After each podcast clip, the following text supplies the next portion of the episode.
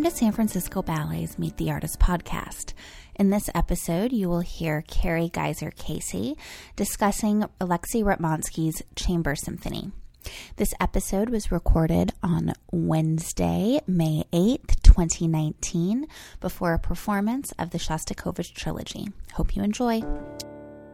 It's my great pleasure to introduce Carrie Geiser Casey. Carrie received her PhD in Performance Studies from the University of California, Berkeley, and is a lecturer for the LEAP Liberal Education for Arts Professionals program at St. Mary's College of California, which enables students to earn a BA while pursuing a career as a professional dancer. She's been involved with San Francisco Ballet since 2012, giving many talks on ballet history topics. And from 2016 to 2018, she served as our scholar in residence. Um, her work has appeared in a variety of publications, including Theater Journal and Dance Chronicle, and I will draw your attention uh, to a piece that was published last year in Dance Chronicle um, about Ratmansky's Chamber Symphony, and from which I think she'll be drawing some ideas for her talk tonight. So, uh, with no further ado, I would like to introduce all of you to Carrie.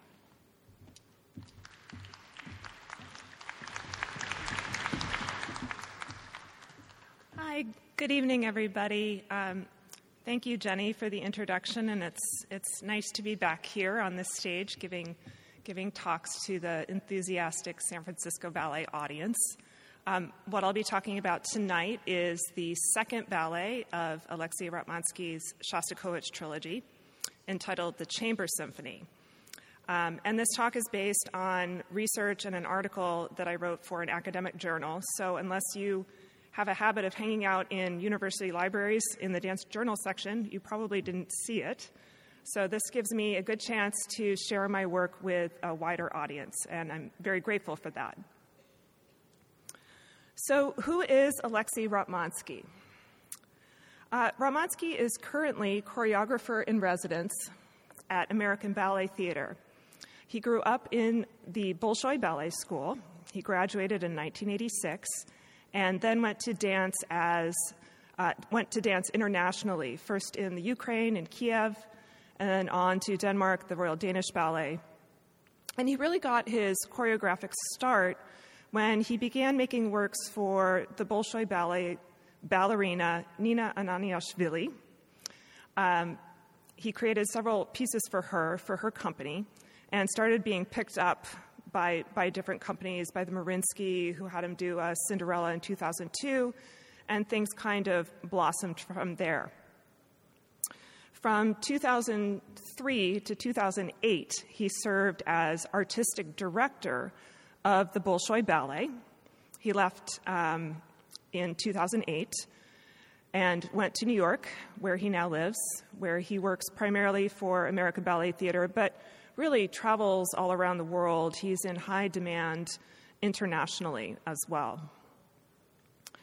So I think it's very significant that Ratmansky grew up in the Soviet Union. He came of age during Glasnost and Perestroika, because this also means he grew up in the tradition of Soviet ballet.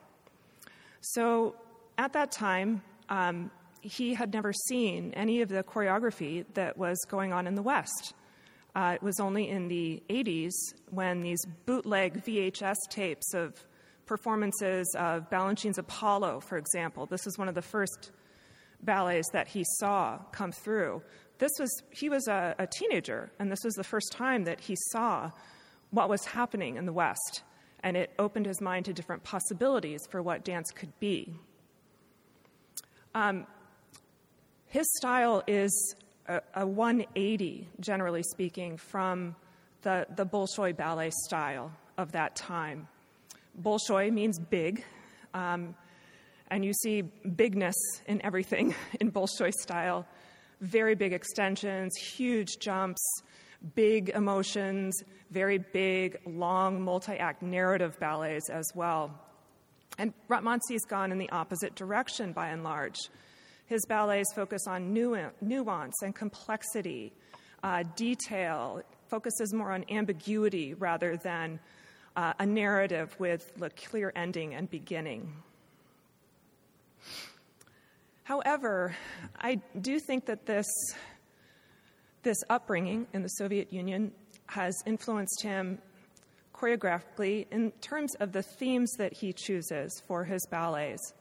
Um, you can really see him through his works, through the span of his career, come, trying, trying to come to terms with or understand Russian identity, Russian culture, Soviet identity, Ukrainian identity. Um, and he actually shares, he has all three of these, possibly even a Jewish identity. He's half Jewish on his father's side, although um, they were not practicing. So, in some ways, it's the old adage you know, you can take the choreographer out of Russia, but you can't take Russia out of the choreographer. Um, and even in some of his most abstract ballets, there's, there's always a kind of a sense of him working on or having this part of himself in the background.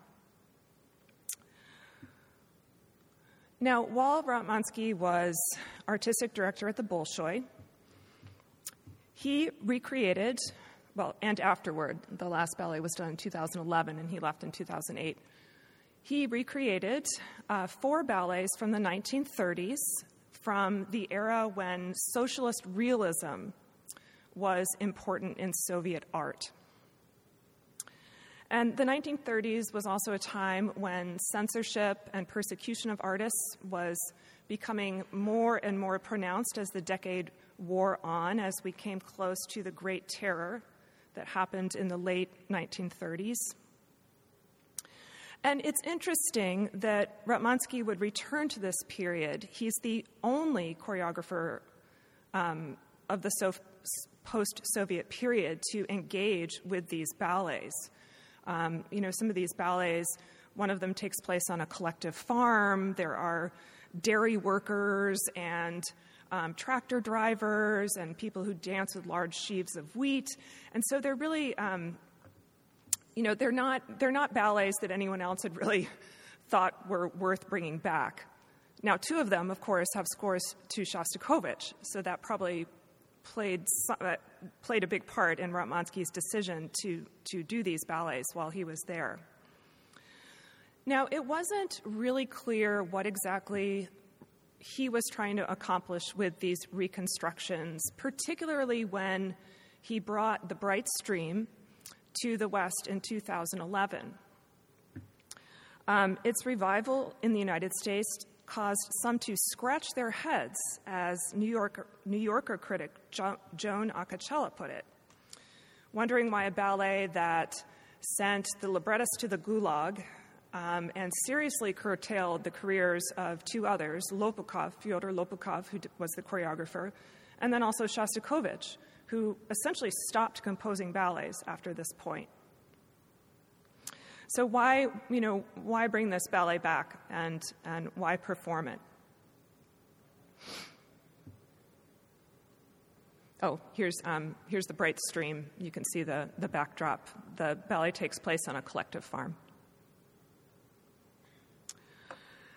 Now, in 2012 and 2013, Ratmansky reprised this interest in Soviet themes, this time with an evening of non narrative ballets, also set to Shostakovich, titled the Shostakovich Trilogy.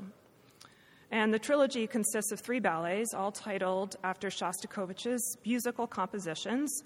We have Symphony Number no. 9 that opens the piece, Chamber Symphony, which is an orchestrated version of the composer's Eighth Quartet, and then his Piano Concerto Number no. 1.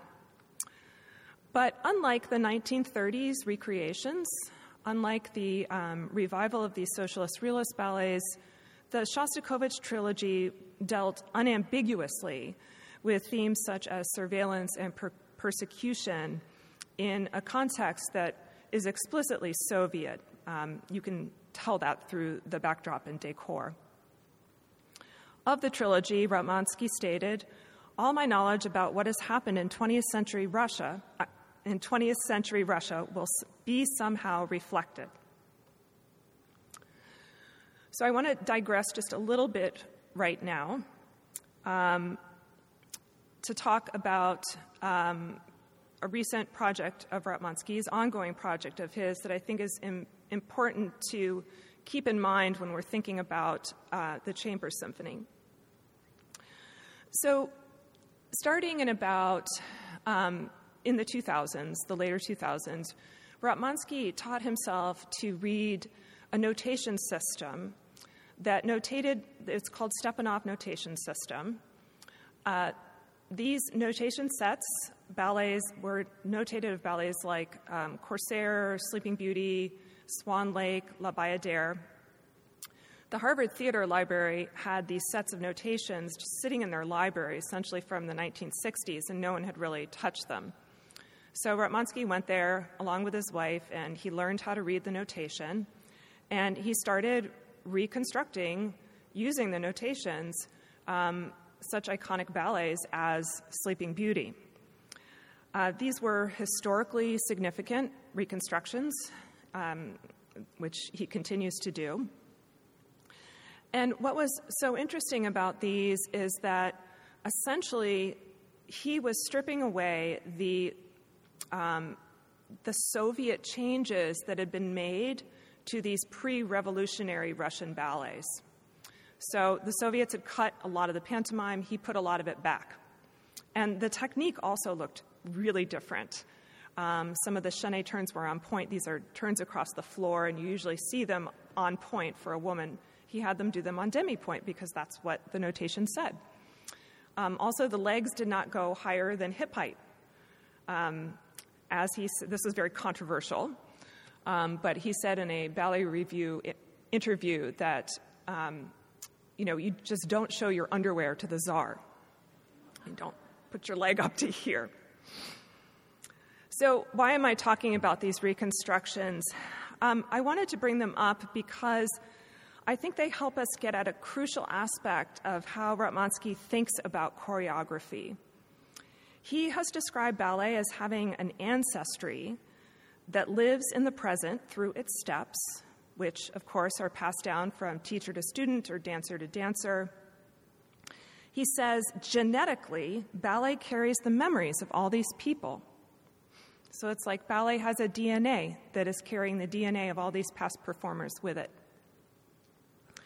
He also speaks of the extensive archival research that he does as a way to communicate with past dance makers. So, staging or restaging their works becomes this act of, of homage.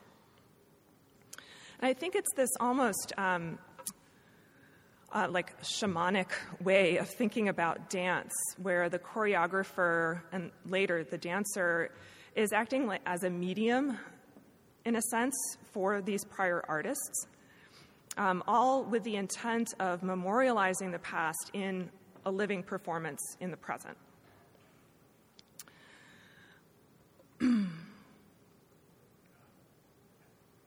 Wait a second. Is that what I wanted to show you? Let's start here. Okay. Okay. So, this turn toward choreography as the creation of living memorials becomes most explicit in the Chamber Symphony. The New York Times called the ballet the pained, dark heart of the Shostakovich trilogy. And it seems that the individual that Ratmansky wants to communicate with here is Shostakovich himself.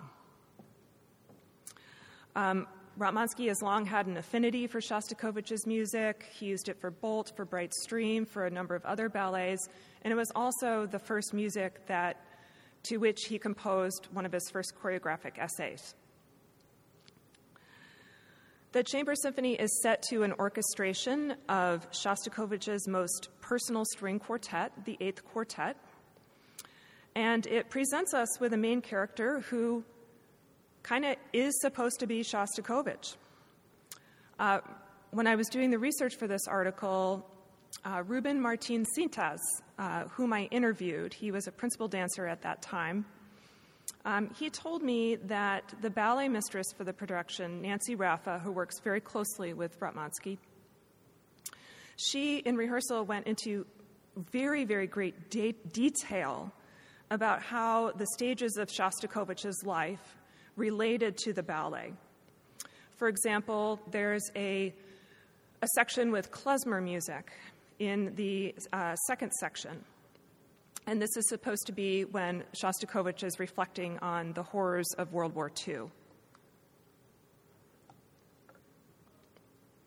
also, the final scene of the ballet, let me see if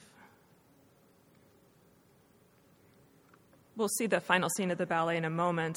Um, the Shostakovich figure goes and, and, manipulates the dancers into almost like a, a, monument, a constructivist monument, and then kind of slinks off the stage, unable to look at what he's created. Uh, Cintas told me that this was supposed to be when he's composing his last symphony. So, in the ballet, everything is being filtered through Shostakovich's eyes, um, through the eyes of a very tired and tormented soul. And there really is, there's a lot of watching in the ballet, in the Shostakovich trilogy as a whole. And that watching can vary in tone from a more sympathetic witnessing.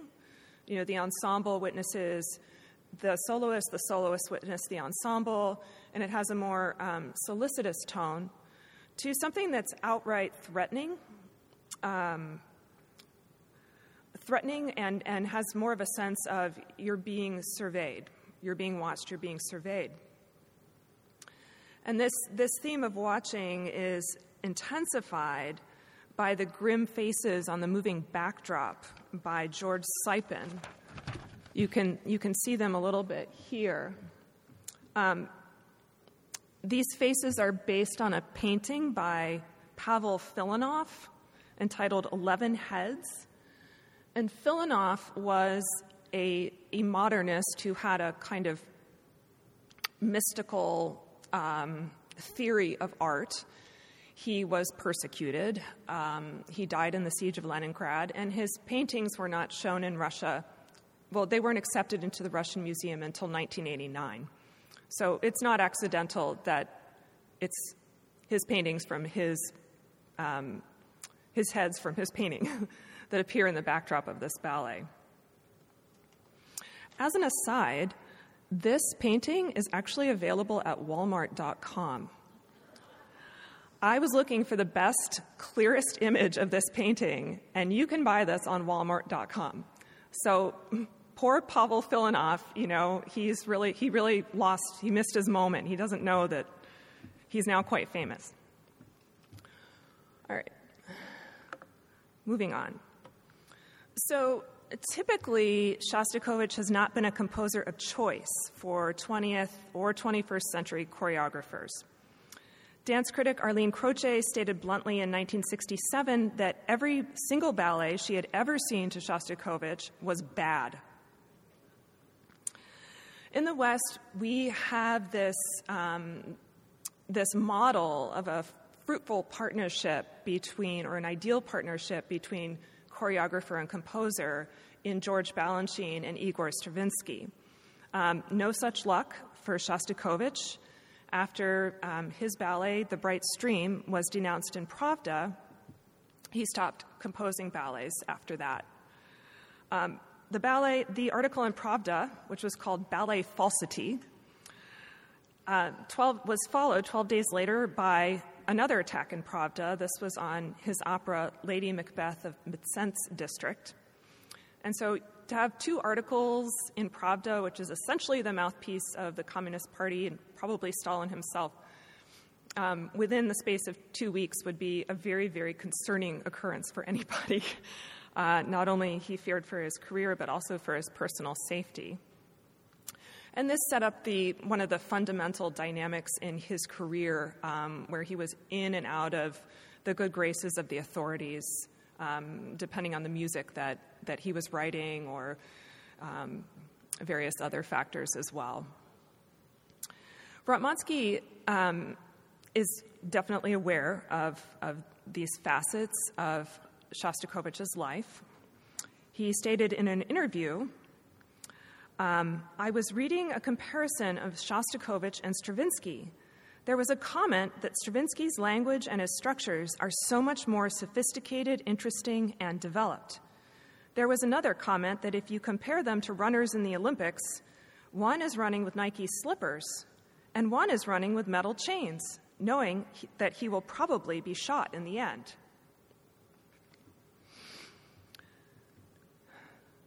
In addition to the sympathy, to his sympathy for the difficulties of Shostakovich's life, Ratmansky also says that Shostakovich's way of, reflect, way of ref, reflecting reality was hugely influential on him. He says ballet shouldn't be one color. Uh, choreographic tendencies and Shostakovich's music overlap in how they delight in constantly shifting the, the tone of a piece, um, the mood, the points of view, um, the, the messages. Just when you think you're on, on solid ground, there's a shift, and, and you're not sure. You have to kind of start all over again. And he, he accomplishes this through devices such as irony, um, parody, citation, allusion. and this is one of the things that makes his music interesting as well. So I see, I see something similar in, in Ratmansky's work, um, especially in the Shostakovich trilogy, uh, in how there's, there's an ambiguity in how the dancers, especially the ensemble, um, in what their personas are supposed to be. They might start out one way, flip to something else, and then end up in a completely different place. So, for example, in Symphony Number no. 9, the ballet begins with this very optimistic, almost militaristic music. The, uh, one of the lead dancers mums a, playing a little, uh, a little drum, like the little drummer boy. And so you get, you get the sense that, you know, these are the new Soviet recruits for something. Um, there's this relentless optimism happening. As the ballet progresses, we have this scene where the ensemble is standing in line formations, and um, it's quite dramatic. They all drop to their knees, somewhat jerkily, and then after a pause, drop to their elbows. After another pause, drop to their sides, and then lay flat on the floor like they're all dead. And it looks like a slow motion firing squad scene. So, and then they move on and they get up and become something else. Uh, so it, this is, I mean, this is part of the abstraction that Ratmansky is interested in, but I think it's also um,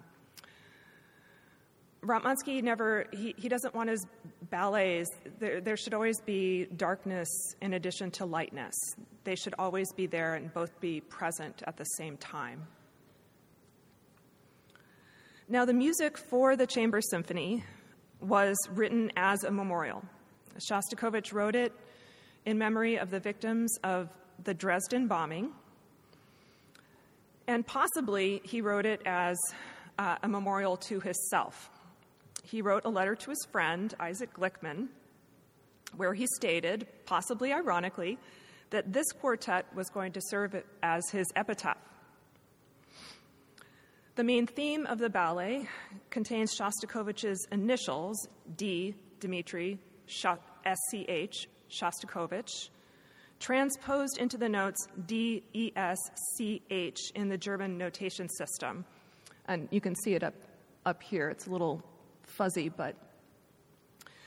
Um, so this is this is his DS, DSCH theme. He's he used it in many compositions, but it's pretty prominent in the Chamber Symphony. It's it's what opens uh, the piece of music. It opens with the DSCH theme. As dance critic Marina Harss writes, in essence, the music repeats the words me, me, me, me. Um, much of the rest of the quartet consists of citations from other Shostakovich works. So again, this is it's a very self-referential piece. Uh, for example, there's uh, there's a melody from um, his condemned opera Lady Macbeth of Mtsensk District. Um, so musicologists have a lot of fun going through and finding the citation and figuring out what it means and how it means for the, the meaning of the piece. The quartet has been criticized by musicologists as being um, too straightforward for Shostakovich of a description of, of kind of unrelenting suffering. Um, like it just, the message is just, I am suffering, I am suffering with no, with no development. I don't personally think that's true, but we could say here that adding choreography to this mix, adding dancing to the piece, to the music, um, helps open up that, that um, internally absorbed quality of the music because you're giving, you're giving this whole piece of music that's so identified with Shostakovich to other performers to perform. Um, it's not just the Shostakovich figure either, it's, it's others as well. All right, so let's, we're going to watch this opening clip.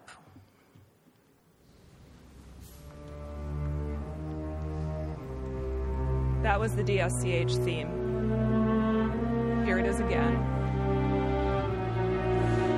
And you'll, you'll notice that the people who are dancing to the DSCH theme are not Shostakovich.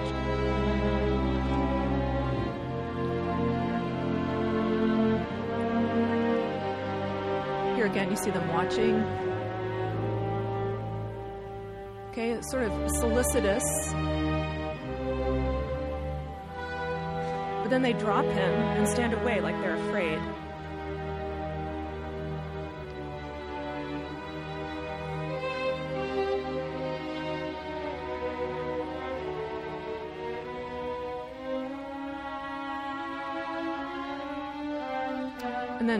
Attention to this pose over here on, on the left, um, where the dancers are folded over their feet.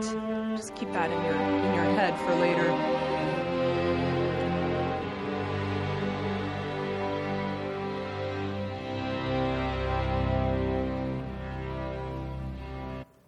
Okay, I'm going to stop it there. If we have time at the end, then we'll go back and, and watch the rest of it. Uh, that's uh, David for those of you longtime San Francisco ballet watchers. Uh, so, as I said, we have other dancers performing that DSCH theme. So it's like the people on everyone on stage is functioning as um, some kind of projection of, of his mind. As a memory, they are witnesses, they echo his steps, Um, they echo his steps, they perform steps for him, perform steps that he has done for him. and also, movement phrases that are identified with one character are later performed by another character um, in a way that, with the switch in context, you get a different meaning. It's almost like um, leitmotifs in music, or actually, it's almost exactly like that.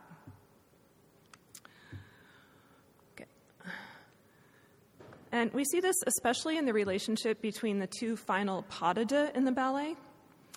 Um, first, let me say a word about the probable identities of the three female soloists in the work. The first woman, who is here on my right, Sasha de Sola, played by Sasha de Sola, this is probably a woman named Tatiana Glivenko, Shostakovich's first love. He met her at a sanatorium in the Crimea when he was recuperating from tu- tuberculosis at the age of 17. And as she is in the ballet, she was historically, she was reputed to be a bit of a flirt.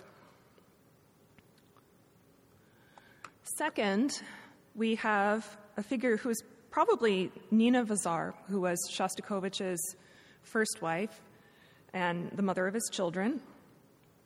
Um, her tragic death from cancer in 1954 is referenced in the ballet. She collapses on the floor at one point and is whisked away, and then brought back, held aloft by these, um, these four men.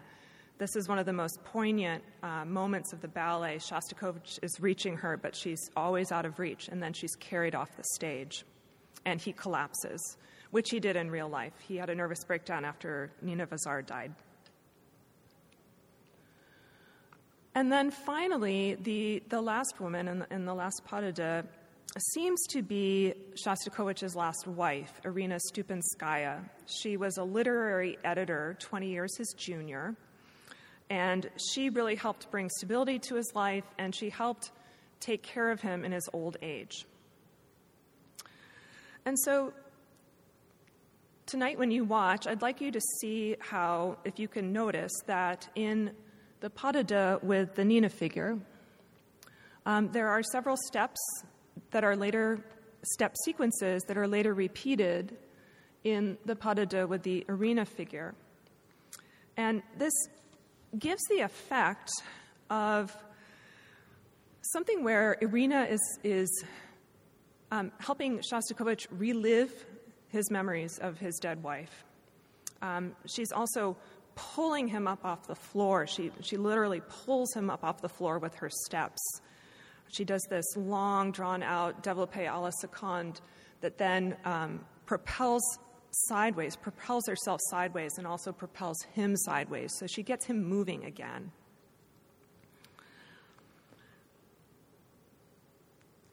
Now, uh, this is the final image. Now, throughout chamber, I also see these.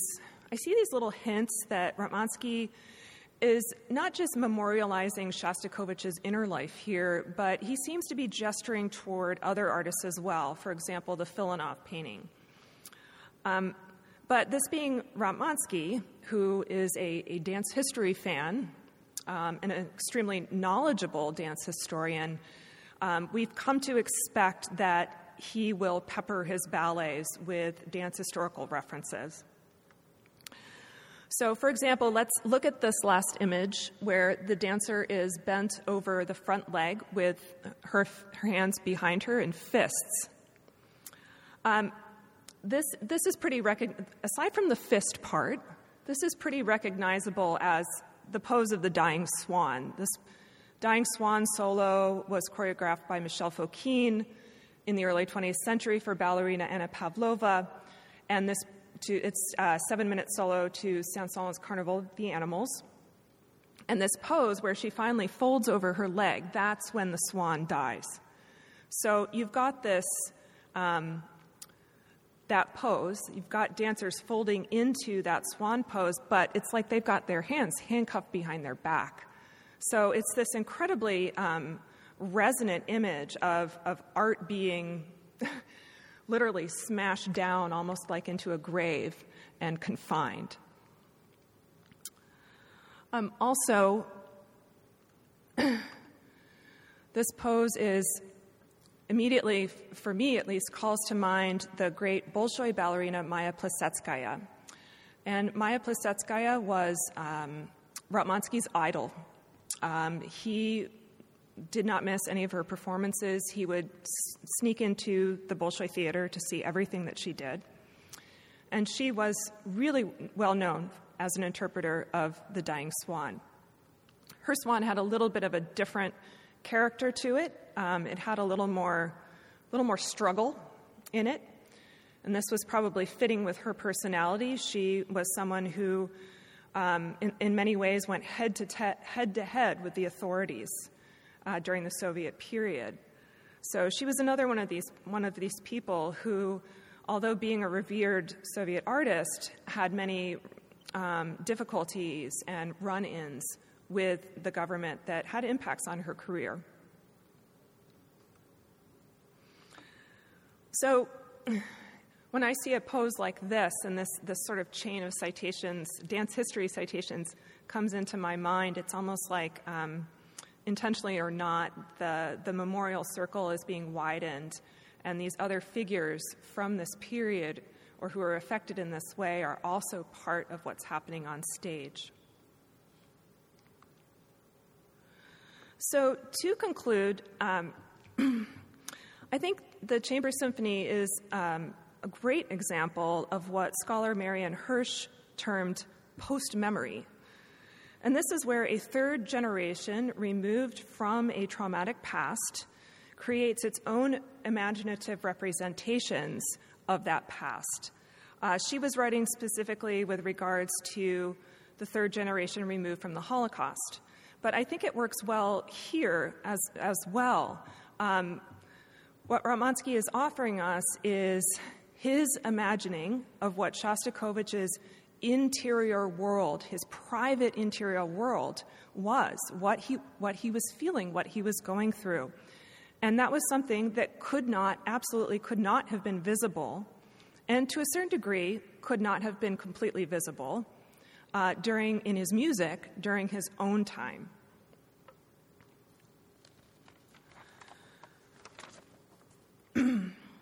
So I think clearly such a form of choreography seems to be a way of working through or coming terms with a Soviet past, definitely in a way that we had not seen so explicitly from Ratmansky before, and um, one could argue haven't seen quite as blatantly since. And to this, I really attribute the influence of the music here. As I mentioned earlier, the Chamber Symphony is unique among Shostakovich compositions for its straightforward and unambiguously melancholy and mournful tone. Um, the final scene of the ballet, as I mentioned,